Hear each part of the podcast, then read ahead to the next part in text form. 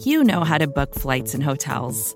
All you're missing is a tool to help you plan that unbelievable travel experience. That's why you need Viator. Book guided tours, excursions, and more in one place. There are over 300,000 travel experiences to choose from, so you can find something for everyone. And Viator offers free cancellation and 24 7 customer support for worry free travel. Download the Viator app now and use code Viator10 for 10% off your first booking in the app. Find travel experiences for you. Do more with Viator. Hey everyone, Elie here with my Friday note to the cafe community. Lots going on in the world of law and politics. So glad you're with me as always. And please keep sending your thoughts, questions, or comments to letters at cafe.com.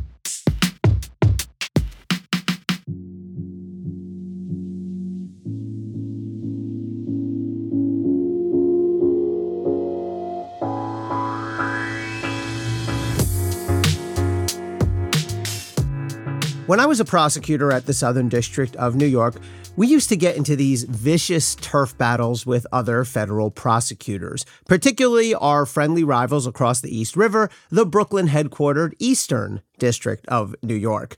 Typically, these internecine Justice Department beefs would revolve around cooperating witnesses, often in the context of organized crime cases.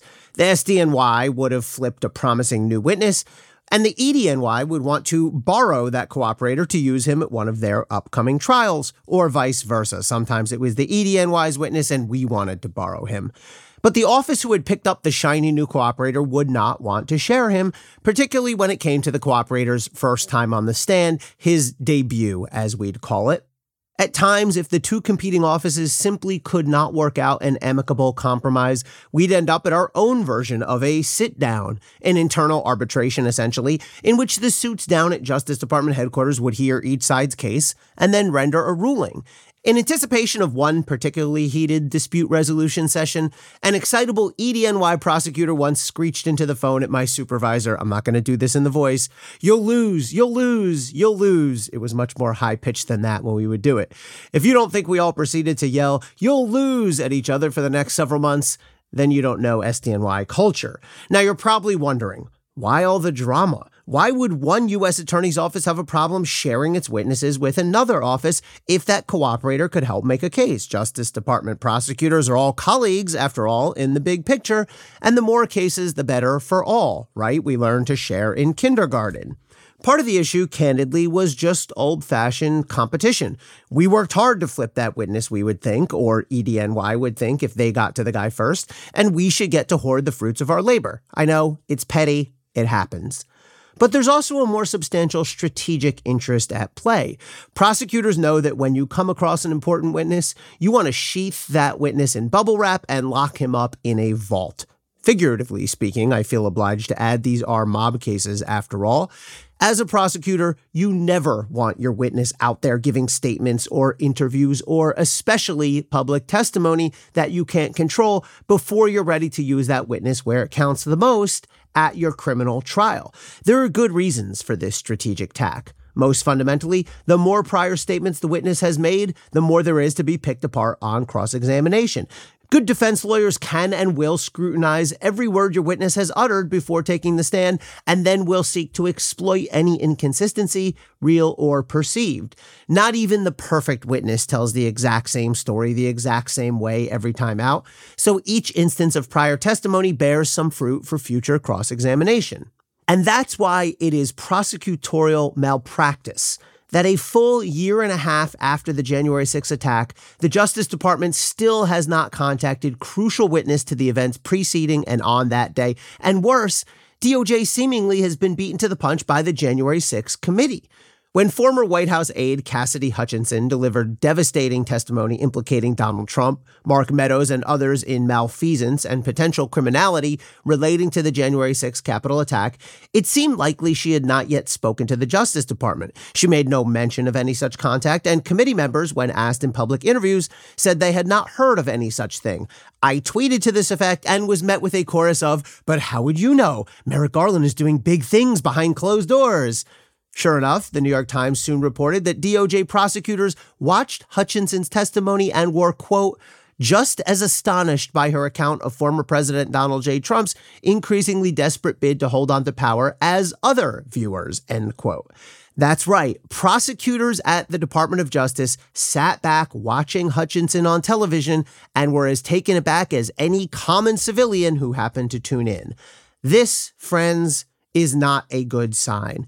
No doubt the Justice Department is investigating January 6 and the various schemes swirling around it. It seems like that probe is expanding ever so slowly, with recent revelations that DOJ is looking at the fake electors scheme and has executed search warrants on crooked attorneys Jeffrey Clark and John Eastman. But as I've said before in this podcast, the pace and focus of the investigation are simply not commensurate with the seriousness and urgency of the potential crimes, nothing less than an attempt to overthrow democracy, and with the political complications that worsen with every passing day. There's a tactical cost to DOJ trailing behind the committee's investigation. Let's assume the Justice Department does eventually get itself in gear and recognizes the obvious fact that Hutchinson is potentially a star witness, credible, corroborated in key respects, and in possession of damning evidence about an array of power players. Well, guess who has already spent at least 20 hours giving deposition testimony to the committee plus another day's worth of testimony viewed on national television by 13 million people. This is the last thing prosecutors want. Now there's a massive record of Hutchinson's prior statements, which defense lawyers surely will try to use to dissect her. They won't have much luck, in my view, given her strength as a witness and the other evidence that backs up her claims. But that won't stop the smear campaigns, which already are well underway across MAGA world, led with gusto by Trump himself. The same analysis goes for other key witnesses who have testified before the committee Rusty Bowers, Gregory Jacob, Richard Donoghue, and the rest.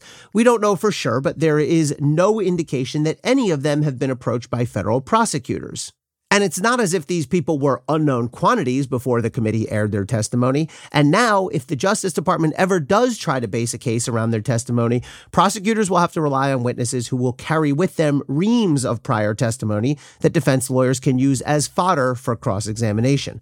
My criticism here doesn't spring merely from impatience. It's about the fact that DOJ's ongoing delay undermine its own ability to eventually bring high level prosecutions. They're taking forever, sure. And in the process, they're hurting their own chances at ever making a successful case. Stay safe and stay informed, everybody.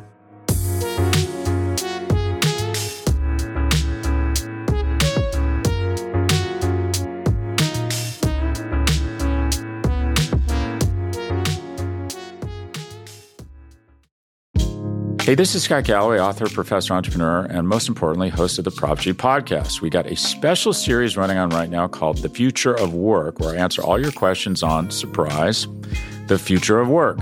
Questions including what are we missing when we work remotely, or how do we handle work life balance when a major opportunity comes knocking? From the provocative to the technical, we're offering insights you won't want to miss. So tune in to the future of work, a Prop G Pod special sponsored by Canva. You can find it on the Prop G Pod wherever you get your podcasts.